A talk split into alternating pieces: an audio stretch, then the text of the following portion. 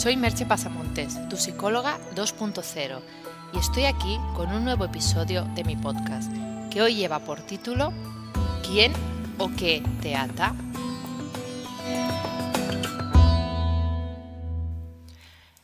Tanto en el día a día de mi trabajo profesional, realizando sesiones de terapia, coaching, psico-coaching, como muchas veces por la relación con personas cercanas, amigos, familiares, encuentro eh, bastantes personas que parecen atrapadas en una situación de la que les resulta imposible salir.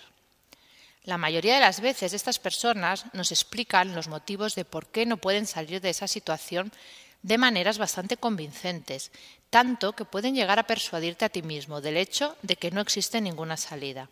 Es frecuente cuando oyes a una de estas personas comentarte lo que les sucede, tú mismo pienses que realmente no pueden hacer otra cosa. Pero yo soy del parecer que si ponemos a trabajar nuestra mente junto con nuestro corazón, si hacemos un trabajo como el que comenté ya en un post, eh, de conocernos, dejarnos salir la creatividad, usar a tope nuestros hemisferios, el hemisferio izquierdo, que es más racional, el derecho, que es más intuitivo, pero dejar que todo eso fluya, usar algunas técnicas que también podemos eh, utilizar de creatividad, y además le sumamos una libertad interior para expresarnos, para dejar salir lo que realmente pensamos y sentimos, seremos capaces de hallar muchas más soluciones de las que a priori podemos imaginar.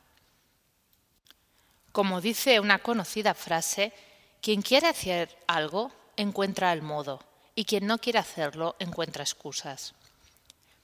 En esta ocasión, en lugar de recurrir a palabras ajenas o a un cuento elaborado por otros, he preferido explicaros yo misma una historia para salir de este plano más teórico de la explicación e ir directos a la fuente del conflicto, ir directos a la metáfora, a eso que nos conecta realmente con nuestra parte más interna y más creativa.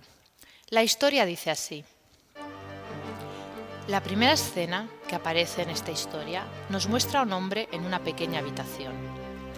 Tiene una soga atada al cuello y sus pies se sostienen sobre un taburete que se antoja bastante inestable.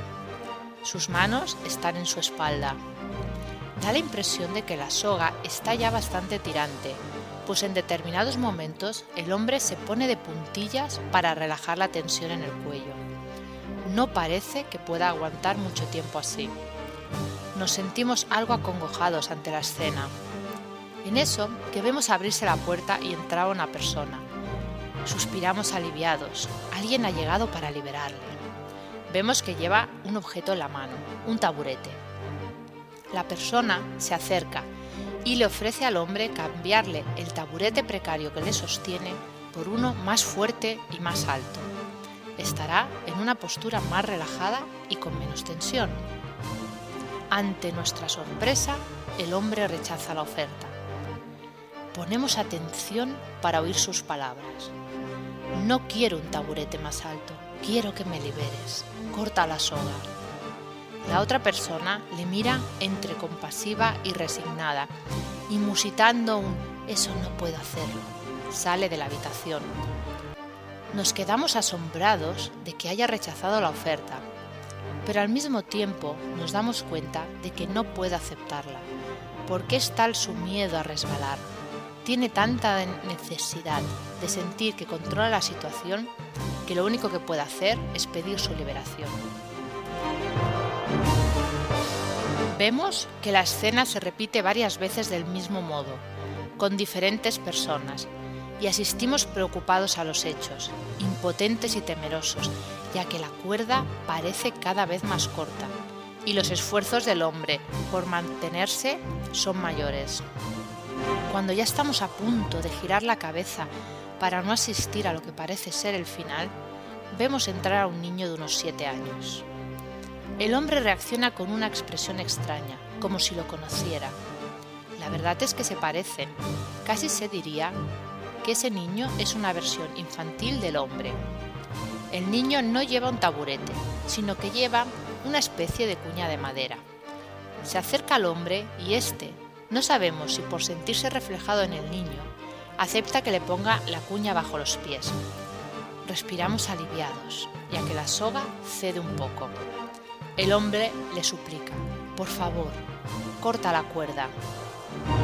El niño le mira atentamente y le dice, usa tus manos, solo tú puedes hacerlo. Nos damos cuenta entonces de que las manos del hombre están a su espalda pero no están atadas. Vemos que las mueve, las acerca a su cuello y empieza a aflojar el nudo. El niño sonríe y sale de la habitación. Dejamos al hombre deshaciendo el nudo y nos marchamos ya tranquilos. Es frecuente que aquello que nos ata no sea solo algo externo, sino, la actitud que tenemos hacia ello, la obligación que nosotros mismos nos autoimponemos.